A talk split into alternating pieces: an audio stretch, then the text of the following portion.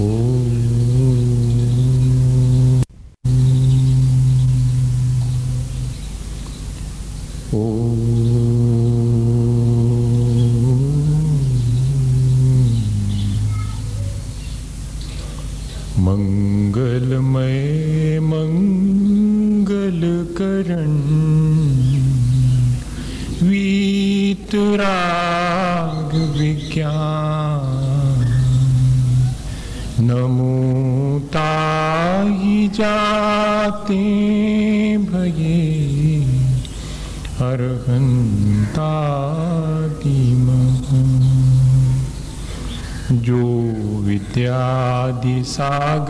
सुधी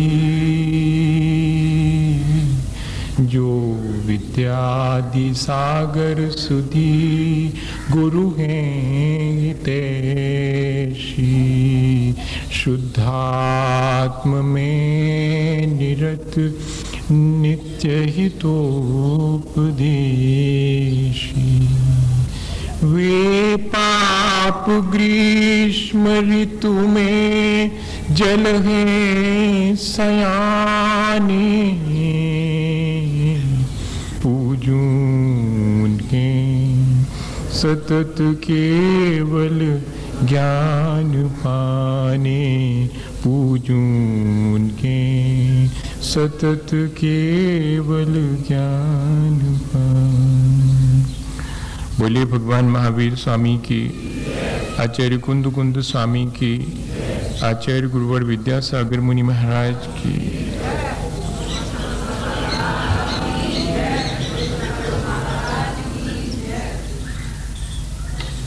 हम सभी लोग एक ऐसी प्रक्रिया पर विचार कर रहे हैं, जिससे कि हमारा पूरा व्यक्तित्व निर्मित हुआ है और आगे भी हमें अपने व्यक्तित्व को किस तरह निर्मित करना है, यह भी हमारे हाथ में है। इस सब की जानकारी के लिए हम लोगों ने पिछले दिन एक प्रक्रिया शुरू की है। उसमें जो एक बात आई थी कि हम जैसा चाहें, वैसा अपना जीवन बना सकते हैं।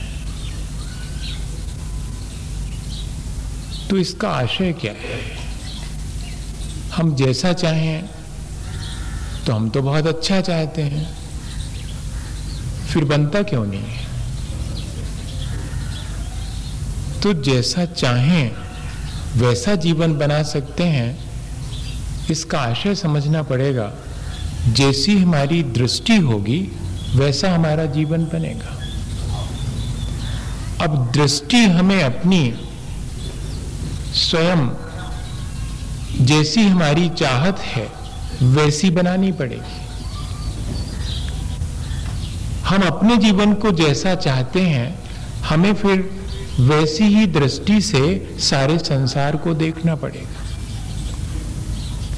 क्योंकि बहुत गौर से हम इस बात पे विचार करें और देखें, अनुभव करें तो जैसा हमारा दृष्टिकोण होता है, वैसा ही हमारा जीवन बन जाता है।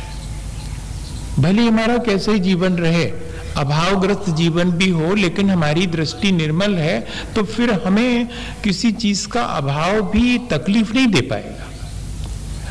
और बहुत सारी चीज़ों का सद्भाव भी हो, लेकिन हमारे अंदर दृष्टि ठीक ना हो, और हम हमेशा यही सोचते रहें कि कम है और होना चाहिए। तो बताइए, क्या हम उस सारी चीज़ों से अपने जीवन को सुखी बना पाएँगे? उन चीज़ों के सद्भाव में भी। इतना महत्वपूर्ण है हमारे अपने दृष्टि का ठीक होना। और जब भी हम ये कहते हैं कि हम जैसा चाहें वैसा अपना जीवन बना सकते हैं तो उसके मायने यही है कि हम जीवन को किस दृष्टि से देखते हैं हम रागपूर्ण दृष्टि से देखते हैं या कि द्वेष से युक्त होकर के देखते हैं या कि समता पूर्वक अपने जीवन को देखते हैं, ये हमारे ऊपर निर्भर है। चाहे जैसा जीवन हमें वर्तमान में मिला हो, अपने पूर्व के संचित कर्मों के फलस्वरूप मिला हो, लेकिन यदि उस जीवन में हम अपनी दृष्टि को ठीक रखें तो आगे के जीवन को भी हम बहुत ऊंचाई दे सकते हैं। हमने समझा है कि यदि हम सबके प्रति दुर्भावना रखते हैं और दूसरे के सुख में और स्वयं दुखी होते हैं और दूसरे के दुख में सुखी होते हैं तो मानिएगा ये हमारी दृष्टि हमें नरक की तरफ़ ले जाएगी। यदि हम अपने को ही सब कुछ समझते हैं और सबका गुणवान का भी तिरस्कार करते हैं तो अंततः हम अपनी मनुष्यता और देवत्व से नीचे गिर करके और पशुता के लिए तैयारी कर रहे हैं। यदि हम संतोष पूर्वक जो प्राप्त है उसकी तरफ़ देखते हैं और अप्राप्त के लिए हम चिंतित नहीं है और ना ही जो प्राप्त नहीं है उसके लिए हमें कोई दुख है, हम जितना है उतने में संतुष्ट हैं तो हम तैयारी कर रहे हैं फिर से मनुष्य होने की। और यदि इससे भी ज़्यादा ऊँचे उठ जाएँ, यदि हमारी दृष्टि इतनी निर्मल हो जाए कि हम राग द्वेष इन दोनों से पार होने के लिए प्रयत्न करें तो ज़रूर हम अपने जीवन को देवत्व की तरफ़ ले जा सकते हैं। इसके मायने हैं जब ये कहा जाए कि हम जैसा चाहें वैसा जीवन बना सकते हैं तो इसके मायने हैं कि मैं अपनी दृष्टि को जिस तरह की दिशा दे दूँ, वैसा मेरा जीवन बनना शुरू हो जाता है। एक सेठ जी के यहाँ पर एक व्यक्ति काम करता था, नौकरी करता था। तो जब खाली टाइम होता था गपशप का तो सेठ जी और भी सबको बिठा करके और चुटकुले वगैरह सुनाते थे। क्या बोलते जोक्स वगैरह? तो ताकि थोड़ा इंटरटेन हो। तो लेकिन अब कितने दिन तक सुनाएँगे वो? तो फिर वही वही चुटकुले और रिपीट होने लगे।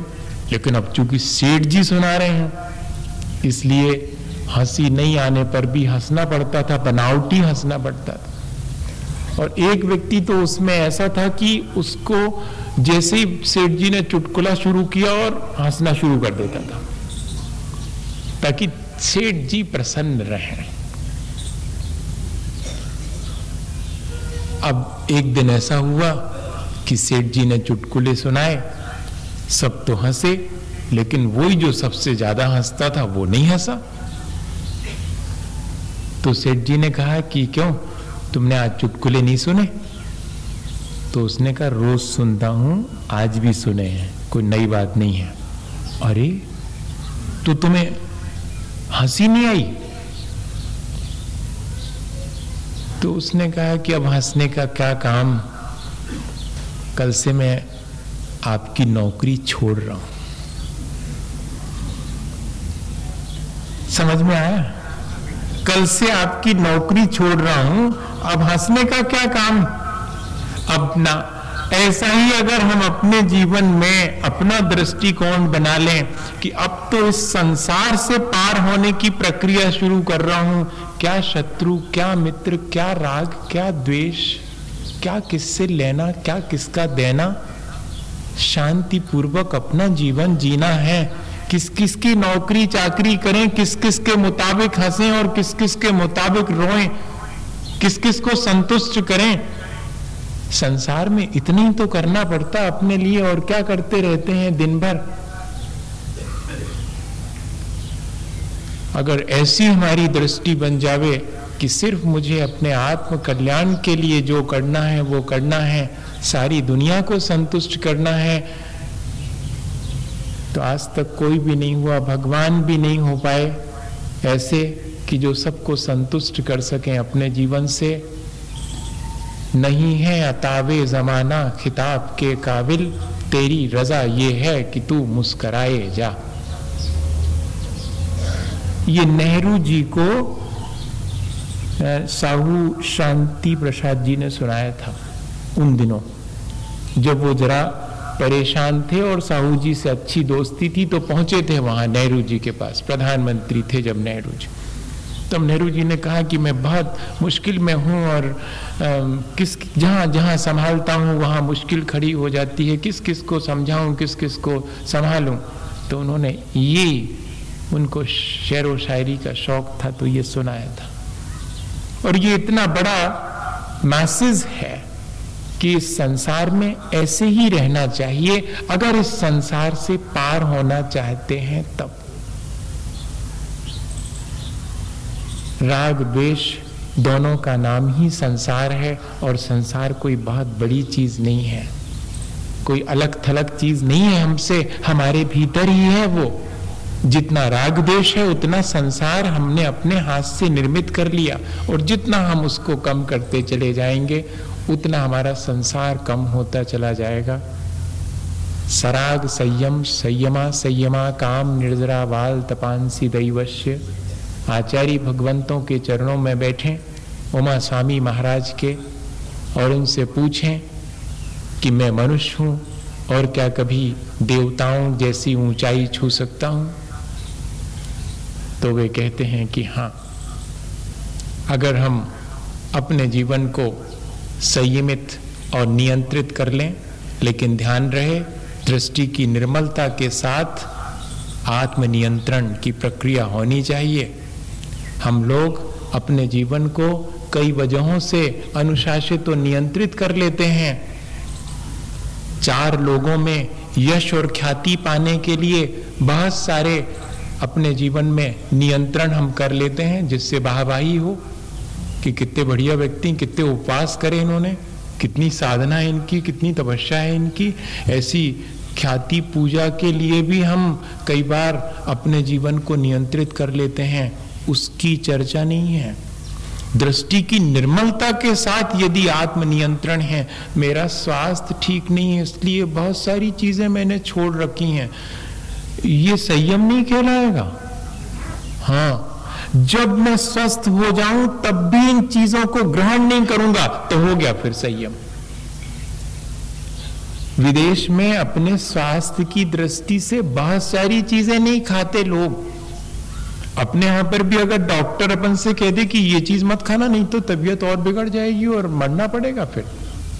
तो अपन बिल्कुल छोड़ देंगे। लेकिन उस के पीछे, उस नियंत्रण के पीछे कहीं कोई दृष्टि की निर्मलता नहीं है। आत्म कल्याण की दृष्टि ही वास्तव में दृष्टि की निर्मलता है।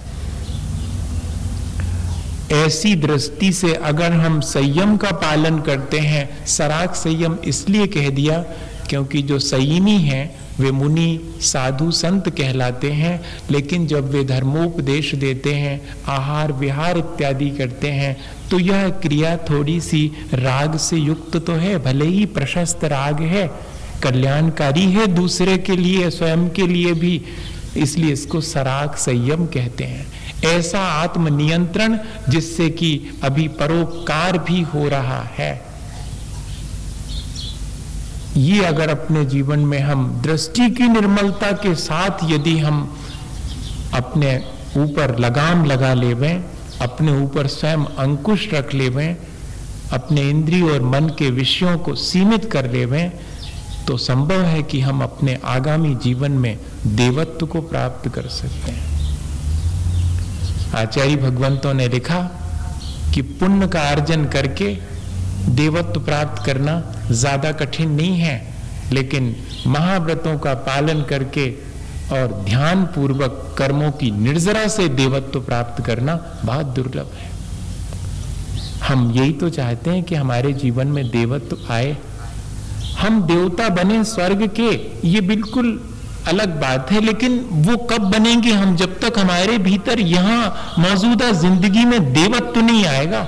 जैसे अपन कह देते हैं कि भैया बड़े देवता आदमी हैं मतलब मतलब ज़्यादा राग द्वेष में नहीं पड़ते, किसी के प्रपंच में नहीं पड़ते, सीधी सी बात है, अपना आत्मनियंत्र जीवन जीते, यही तो देवत्व है, वो यहाँ जब आएगा, तब जाकर के वो देवताओं वाली पर्याय मिलेगी। यहाँ देवत्व आया नहीं और हम चाहें कि हम स्वर्ग के देवों जैसा सुख भोग लेवे, ऐसा संभव नहीं है। यहीं से शुरुआत करनी पड़ेगी। संयमा संयम, कदाचित किसी के सामर्थ्य ना हो, अपने को पूरी तरह से आत्मनियंत्रित करने की। जैसे कि मुनि जन आत्मनियंत्रण का पालन करते हैं, वैसी सा ना हो तो सदग्रहस्थ है, श्रावक के व्रतों का पालन करता है तो कहते हाँ तुम्हारा नंबर भी उसी में है। तुम्हारे भीतर भी उस देवत्व के प्रति भावना तो आई, भले ही तुम्हारे भीतर थोड़ा सा देवत्व आया है, लेकिन तुम्हारी भावना तो उस देवत्व को हासिल करने की है। और तुमने अपने जीवन को थोड़ा थोड़ा अच्छा बनाना शुरू किया है तो अब ज़रूर से एक दिन बहुत अच्छा जीवन बन जाएगा। तो श्रावक के लिए भी अगर वो संयमा संयम, लेकिन दृष्टि की निर्मलता के साथ अगर वो अपने व्रतों का पालन करता, कोई ख्याति पूजा, लाभ की आकांक्षा नहीं है, कोई शारीरिक संबल पाने के लिए या शारीरिक बल बढ़ाने के लिए, स्वास्थ्य के संरक्षण के लिए ऐसी कोई भयभीत होकर के अनुशासन नहीं है। आत्मानुशासन यदि है श्रावक के जीवन में भी तो वह भी देवत्व की ऊंचाई पाने के लिए कारण बनेगा। और अब उसके बाद ये दोनों चीज़ें तो ऐसे देवत्व की प्राप्ति के लिए हैं। अगर ये दोनों दृष्टि की निर्मलता के साथ हैं तो बहुत ऊँचे देवों में जाकर उत्पन्न होंगे। अगर ये दोनों चीज़ें दृष्टि की निर्मलता के साथ नहीं है, तब फिर देवता तो बनेंगे। पर देवताओं में भी बहुत कैडर हैं। एक तो किंग टाइप के देवता हैं और एक प्यून टाइप के देवता भी हैं। ये ध्यान रखना आप, देवता का मतलब ये नहीं समझना। उनमें भी बहुत कैडर हैं। इंद्र हैं वहाँ और एक जगह किलविश जाति के भी देव हैं, जो कि बिल्कुल सभा के बाहर जहाँ जूते चप्पल उतारे जाते, वहाँ बैठने मिलता उनको, पूरी ज़िंदगी भर। और एक बैठा रहता है, लॉर्ड बन करके, इंद्र बन करके।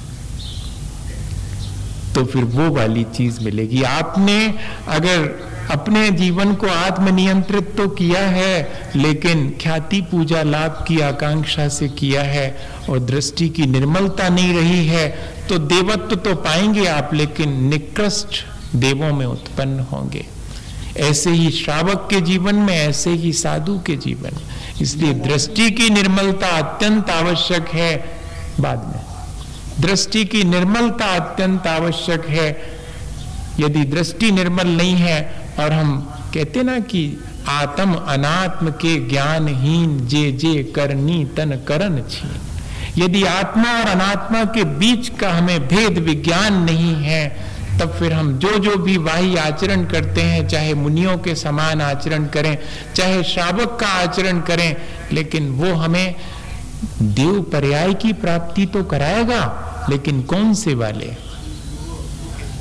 हाँ सौधर्म सौधर्म इंद्र आदि जो स्वर्ग के देव हैं, उनकी प्राप्ति उसमें भी हो तो जाएगी, पर उतनी ऊंचाई नहीं पहुँच पाएगी, उतना देवत्व तो नहीं आ पाएगा। ये सावधानी रखने की आवश्यकता है। सम्यक तुम चाह इसलिए अगला वाला सूत्र जोड़ा है कि कोई अगर व्रत नियम संयम ना भी ले, लेकिन अकेले दृष्टि की निर्मलता है तो ये डेफिनेट है कि वो ऊँचे देवों में ही उत्पन्न होगा। एकमात्र देवायु का ही बंद करेगा।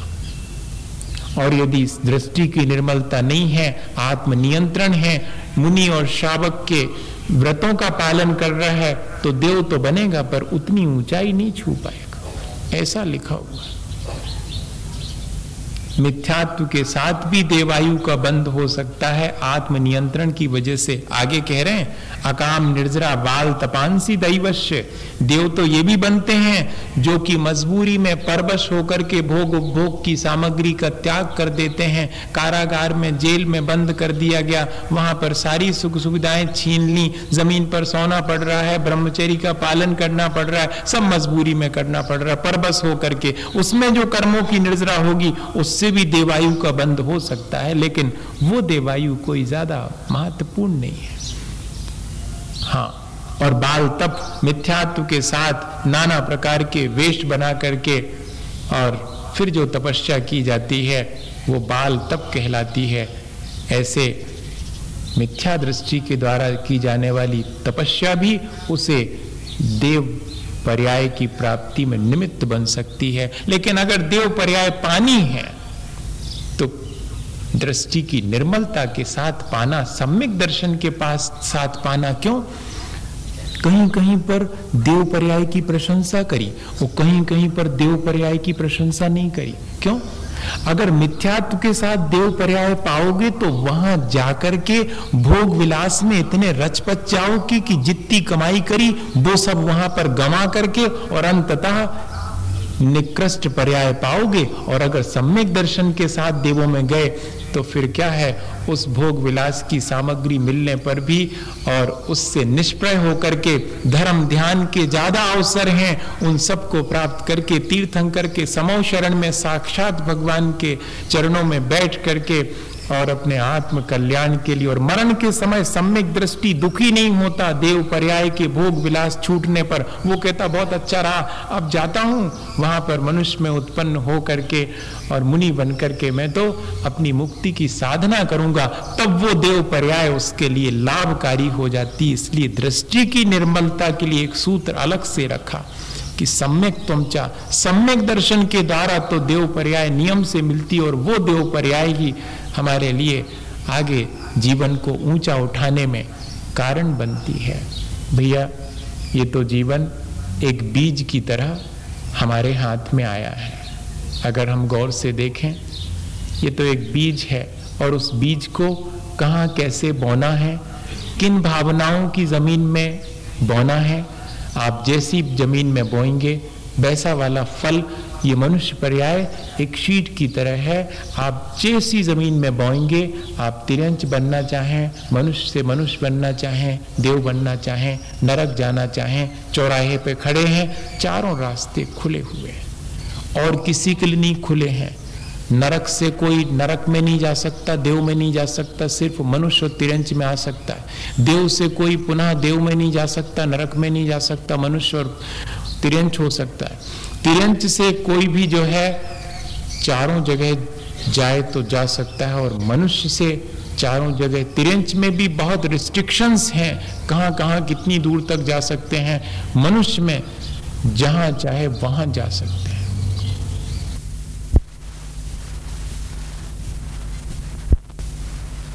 और एक बहुत बड़ी चुनौती भी है। हम अपनी उस सुविधा का लाभ उठाना चाहें तो लाभ उठा सकते हैं और उसको चूकना चाहें तो चूक भी सकते हैं। इसलिए जैसे कि एक एक शीट एक बीज जैसी भूमि पाता है, वैसा आगे बढ़ जाता है। क्या हुआ था एक बार? मुझे वो उदाहरण ध्यान आ गया। सुनाई देता हूँ, फिर थोड़ी सी चर्चा करूँ। इन सूत्रों पर। एक पिता ने अपने बच्चों को और कुछ बीज सौंप करके और तीर्थ यात्रा की तैयारी करी थी। और तीन बच्चे थे और तीनों को बीज सौंप दिए कि इन बीजों को संभाल के रखना। मैं लौट करके आऊँगा यात्रा से तो वापस ले लूँगा। वे उत्तराधिकारी किसको बनाए, इस बात से चिंतित थे, इसलिए परीक्षा करना चाहते थे कि तीनों बेटों में सबसे ज़्यादा योग कौन है? और तीनों को शीट, तीनों को बीज सौंप करके चले गए, वापस लौटे। तो पहले वाले से पूछा कि क्या किया उन बीजों का? तो पहले वाले ने कहा कि आपके लौटने के इंतज़ार में तो वे बीज खराब हो जाते, इसलिए मैंने बेच दिए। आप कहिएगा, मैं फिर से बाज़ार से खरीद करके आपको दे देता हूँ। लेकिन पिता ने कहा कि वे बीज तो नहीं है जो मैंने तुम्हें सौंपे थे। उसने कहा, ये तो मिस्टेक हो गई। और दूसरे वाले ने, दूसरे ने यही सोचा था कि पिताजी अगर वही बीज मांगे तो क्या करेंगे? तो उसने तिजोरी में बंद करके रख दिए थे, लेकिन वर्षों के बाद जब निकाले तो वे तो सब घुन गए थे, खराब हो चुके थे। बीज तो थे, लेकिन वे सब खराब हो गए थे। दूसरे ने इस तरह से बीजों को संभाला और तीसरे वाले ने कहा कि पिताजी नहा धो लो, आपके बीच कहीं नहीं गए हैं, सब रखे हुए हैं, अभी देखेंगे। और ले गया वो पीछे जो थोड़ी सी ज़मीन पड़ी थी घर के, उसमें वो बीज डाल दिए थे, जिनमें से कि पौधे उगाए थे। और एक एक पौधे में कई कई बीज, उसने कहा, पिताजी, ये बीज ज्यो के त्यों वे तो नहीं है, लेकिन उन्हीं की संतान है ये। कौन है सबसे ज़्यादा योग? सब समझ रहे हैं। लेकिन अपने जीवन झाँक के देखना पड़ेगा, ये तो कहानी है। अपने जीवन में झाँक के देखना पड़ेगा कि जो जीवन लेके आए थे, उसको कहीं कौड़ियों के दाम बेच तो नहीं दिया। अपन ने। और कहीं भोग विलास में लगा करके उससे सड़ने के लिए मजबूर तो नहीं कर दिया। ठीक तिजोरी में रखे, सड़ गए जो बीज हैं। क्या सचमुच? हमने उसे अपने भावनाओं की निर्मलता की ज़मीन में, दृष्टि की निर्मलता की ज़मीन में बो करके, दृष्टि की निर्मलता कैसी जिससे कि मेरे जीवन से सबको लाभ मिले। ये बीज ये बीज सबके लिए सुगंध फैलाएँ, इसलिए उसने थोड़ी सी ज़मीन में उनको बो दिया था, जिनसे कि फूल निकले और सबको सुगंध मिली और अपना भी कुछ बिगड़ा नहीं। ज्यो के त्यों बने रहे। क्या जीवन को इस दृष्टि से नहीं जिया जा सकता? इस दृष्टि से अगर कोई अपने जीवन को जीता है तो वो तो यहाँ भी देवत्व के साथ जी रहा और आगे भी जो है, वो अपने जीवन को उस ऊंचाई तक ले जा पाएगा। जहाँ तक कि ये स्वर्ग के देव क्या देवादि देव पहुँचे हैं, उस ऊंचाई तक भी। अपने जीवन को ले जाया जा सकता है। हमारा चुनाव हमें स्वयं करना पड़ेगा कि हमें क्या चुनना है अपने जीवन में? ये चारों चीज़ें अपन ने समझ ली। बहुत आरंभ और बहुत परिग्रह चुनना हो तो हम नरक चुन रहे हैं, मान के चलें। अगर छल कपट की ज़िंदगी चुननी हो तो मानिएगा तैयारी है पशु बनने की। और अगर संतोषी जीवन चुनना है तो मानिएगा, फिर से मनुष्य होने का चांस एक और मिलेगा। और अगर थोड़े से ऊपर उठ करके अपने जीवन को ऐसा जिए, जिससे कि अपना भी आत्म कल्याण हो, और सब जीवों का मेरे माध्यम से आत्म कल्याण हो, ऐसी दृष्टि से जीवन को भी जिया जा सकता है, तब फिर हम देवताओं के जैसी ऊंचाई को भी हासिल कर सकते हैं।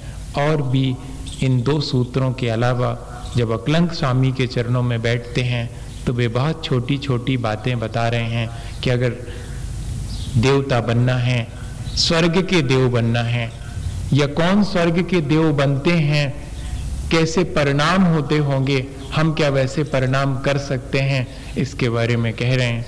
कल्याण, मित्र, संसर्ग, इससे भी देवायु का बंध होता है। हमेशा ऐसा मित्र चुनना जो कि आत्म कल्याण की बात करता हो। ऐसा कल्याण मित्र सौभाग्य से मिलता है। अपने आत्म कल्याण के लिए कोई चिंतित हो, ये तो बहुत सामान्य सी चीज़ है, लेकिन कोई किसी के आत्म कल्याण के लिए चिंतित हो, ऐसा मित्र मिलना तो बहुत कठिन है। वो कह रहे हैं, कल्याण मित्र संसर्ग, जैसे कि वारी सैन मिल गए थे पुष्प डाल को।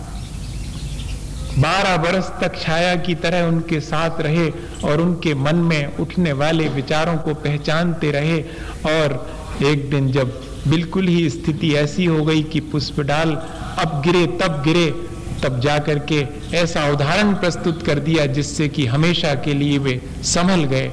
ऐसा कल्याण मित्र मिलना जीवन में। भैया, ऐसे मित्र तो मिलते हैं कि आओ जरा पार्क में घूम के आए, आओ जरा थिएटर में चल कर के आए, आओ जरा और किसी जगह इंटरटेन करें। लेकिन ऐसे मित्र मिलना बहुत कठिन है कि आओ, आज बैठ करके थोड़ी तत्व चर्चा कर लें, आओ बैठ करके थोड़ा भगवान का ध्यान कर लें, आज पूजन कर लें अपन दोनों एक साथ मिल करके। आओ, आज तो थोड़ा सा सुन के आए अपने कल्याण की दो बातें। ऐसे मित्र मिलना आज के समय में बहुत मुश्किल है। ऐसे मित्र दूसरे के बनना कोई ना मिले अपने लिए। कोई बात नहीं है, लेकिन अपन ऐसे मित्र बनेंगे दूसरे के, तब फिर अपने लिए देवत्व की प्राप्ति हो सकती है। दूसरा मिले या न मिले, ये तुम्हारा पुण्य। लेकिन हम ऐसे मित्र बने दूसरे के, जब भी बने तो उससे हमारा ही कल्याण होगा, उसका तो हो ही जाएगा। एक एक चीज़ कह रहे हैं कि कल्याण मित्र संसर्ग, फिर कह रहे हैं आयतन सेवा। सच्चे देवगुरु शास्त्र की सेवा करना और इतने ही नहीं, जो सच्चे देवगुरु शास्त्र के फॉलोअर हैं, उनकी भी सेवा करनी। बताइए। आज अगर हम पूजा करके लौटे हैं तो भगवान की सेवा करी है, जिनालय की सेवा करी हमने। लेकिन जो जिनालय के दर्शन करके लौटा है, उसके साथ हमने अगर अच्छे से व्यवहार नहीं किया है तो इसके मायने क्या है? क्या ये आयतन की सेवा कहलाएगी? आयतन छह होते हैं कि नहीं होते? जिनालय, जिनेन्द्र भगवान, गुरु और शास्त्र और उनके फॉलोअर्स वो भी तो आयतन हैं। बताइए, हम सब एक दूसरे के लिए आयतन हैं अगर देखा जाए तो? क्योंकि सब सच्चे देवगुरु शास्त्र के भक्त हैं। तो हम एक दूसरे के लिए कल्याण में निमित्त हैं। आयतन तो वही है जो कि हमारे कल्याण में निमित्त बने। अनायतन वो है जो कि संसार का कारण बनता है तो क्या हमारे अपने साधर्मी के बीच ऐसा सेवा का भाव नहीं होना चाहिए? ज़रूर से होना चाहिए। ये आयतन की सेवा कहलाएगी। इससे भी हमारे अंदर देवत्व की प्राप्ति होती है। और फिर कह रहे हैं, धर्म श्रवण। धर्म श्रवण करना भी देवत्व की प्राप्ति में कारण बनता है। बन सकता है क्या? लगता तो नहीं है, क्योंकि बहुत लोग सुनते हैं धर्म श्रवण तो। तो सब क्या देवता बनेंगे क्या? नहीं। जिसकी दृष्टि धर्म श्रवण से निर्मल बन जाएगी, वो ज़रूर जो है एक निमित्त बनेगा, एक कारण बनेगा धर्म श्रवण। है आपको याद? उस चोर का नाम तो मुझे याद नहीं है, लेकिन वो चोर था और हाँ विद्युत चोर होगा। जिसको कि उनके पिताजी ने कहा था कि सुनो, उस रास्ते से मत जाना। वहाँ पर भगवान महावीर का समूह शरण है वहाँ से जाओगे तो गड़बड़ हो जाएगी, तुम्हारी चोरी वोरी सब छूट जाएगी। उनका उपदेश अगर सुनने में आ गया कानों में। और एक बार ऐसा मौका आया कि उधर से निकलना पड़ा तो दोनों कानों में उसने उंगली लगा ली कि सुनना ना पड़े, लेकिन उतने बीच में उसको कांटा लग गया और कांटा लग गया तो निकालने के लिए हाथ छोड़े, उतने में दो शब्द कान में पड़ गए कि देवों के पलके नहीं झपकती और छाया नहीं पड़ती। चल रही होगी चर्चा वहाँ समो शरण में देवों की तो देवों की छाया नहीं पड़ती और पलके नहीं छपकती। और कर्म, धर्म, संयोग से सैनिक के मंत्री अभय कुमार के द्वारा वो पकड़ा गया। और पकड़ने के बाद में अभय कुमार ने सोचा कि इससे कैसे करवाएँ पता कि इसने अपराध किया है, चोर है तो ऐसा एक बना दिया बिल्कुल कि जैसे वो स्वर्ग में पहुँच गया हो।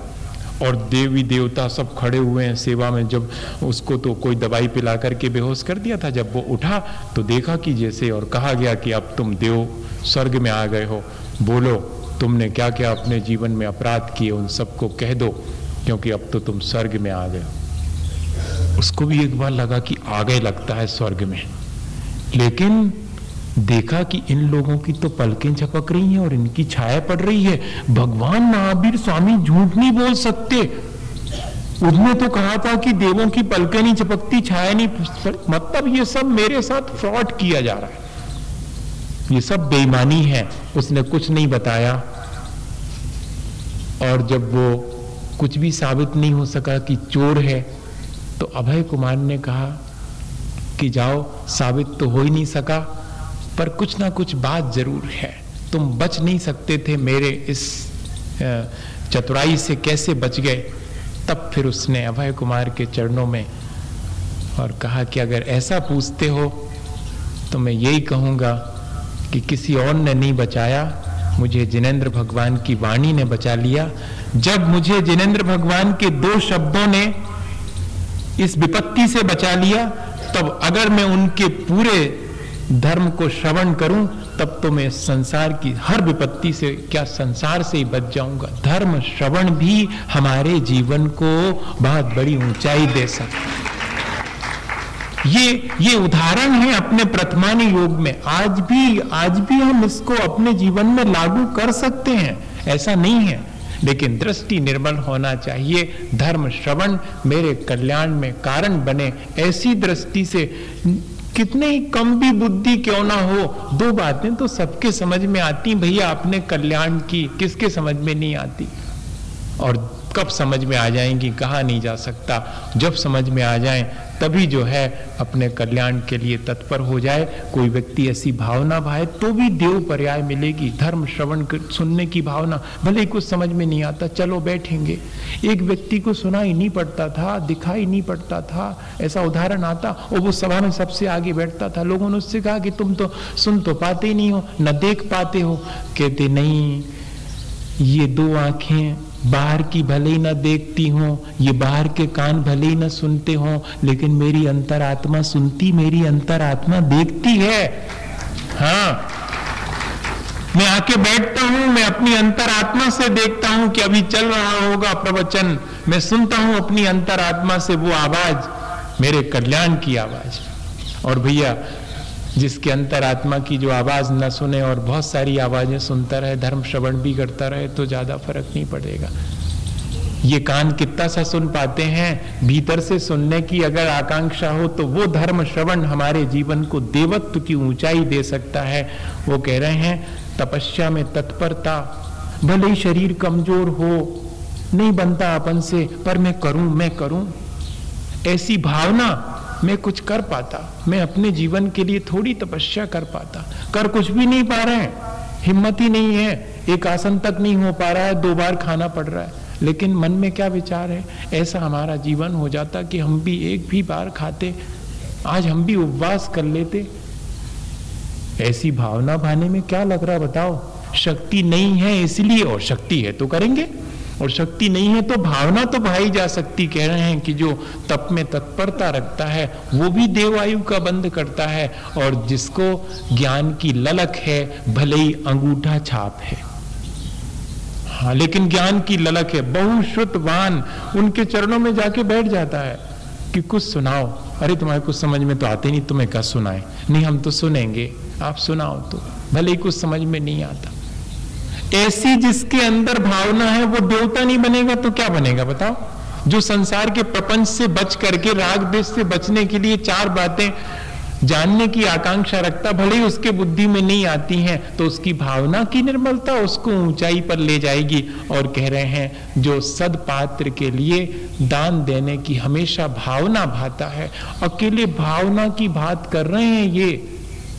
अभी दान तो देगा देगा बाद को। अभी सिर्फ़ भावना भाने से भी भैया देवत्व और कोई बहुत बड़ी चीज़ नहीं है, जहाँ to error is the human to confess is divine जहाँ हम गलतियाँ करते हैं, वहाँ हम मनुष्य हैं, और जहाँ हम अपनी गलतियों को स्वीकार करके उन्हें संभालने के लिए प्रयत्न करते हैं, वहाँ हमारे भीतर देवत्व आना शुरू हो जाता है।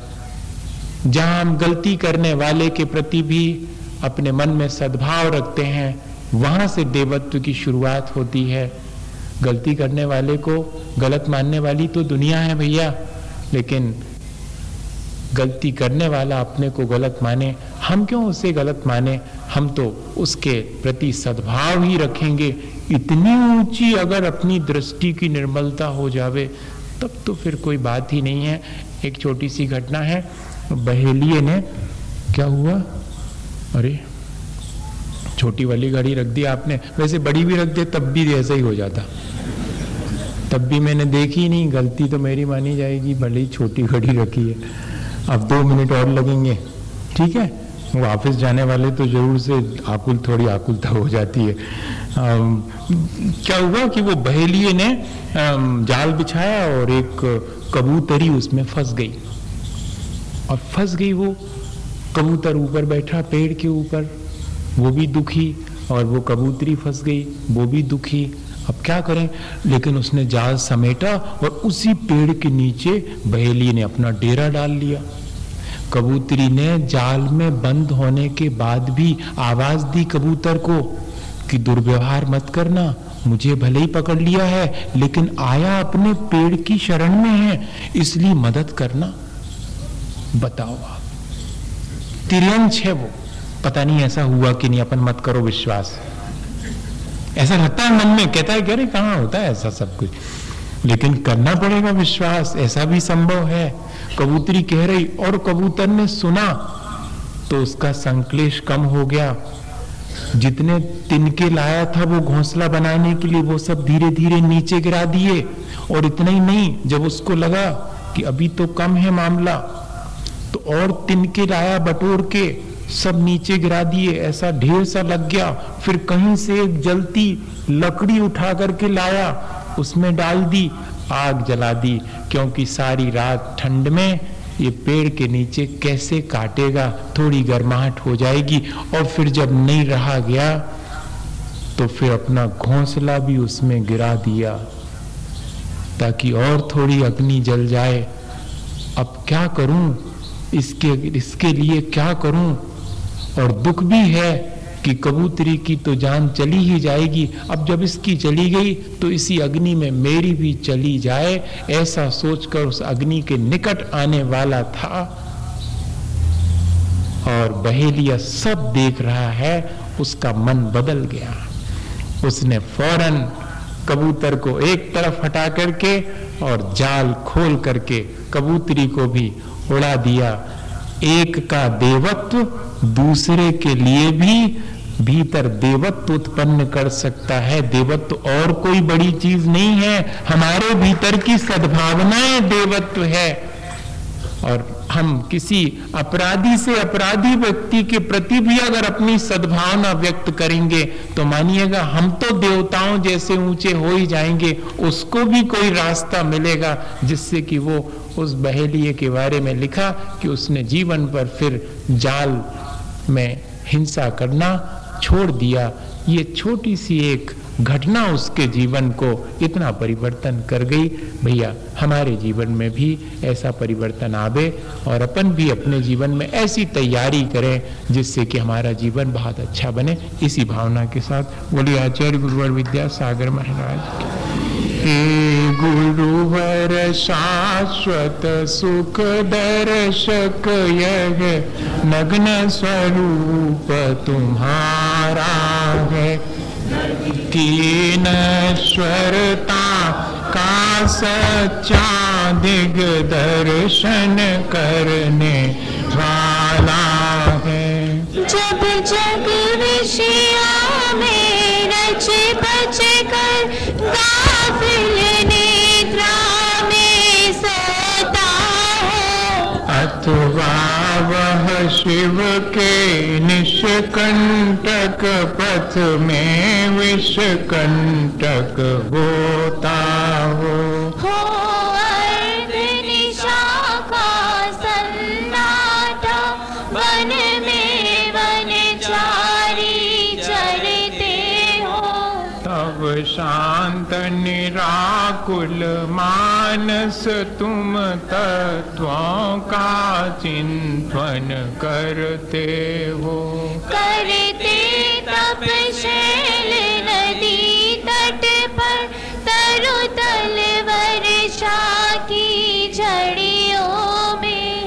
में समतारस पान किया करते सुख दुख दोनों की घड़ियों में। अंतर जाना हर वाणी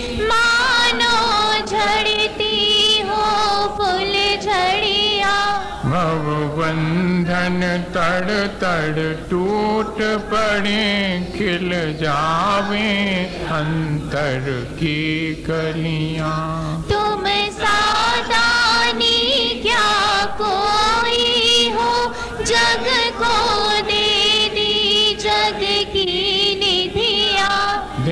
रात लुटाया करते हो सम शम की अविनश्वर मणिया।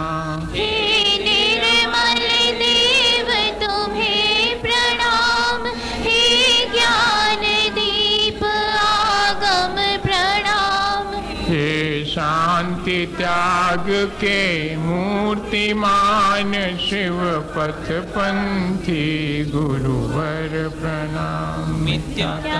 नाश में को ज्ञान के प्रकाश में को आपा भर भास में को भानु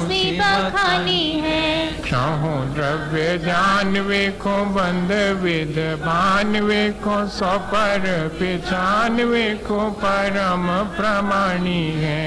अनुभव बताए वे को जीव के जताए वे को काहू न सताए वे को जीव उर आनी है। जहाँ तहाँ तारवे को पार के उतारवे को सुख विस्तारवे को यही जिन वाणी है। जावाणी के ज्ञान ते सूझे लो कालो सौवाड़ी मस्तक नमो सदा दे उदक चंदन तांदुल पुष्प गई चरु सुदीप सुधूप पलार गई अवल मंगल गान रवा कुले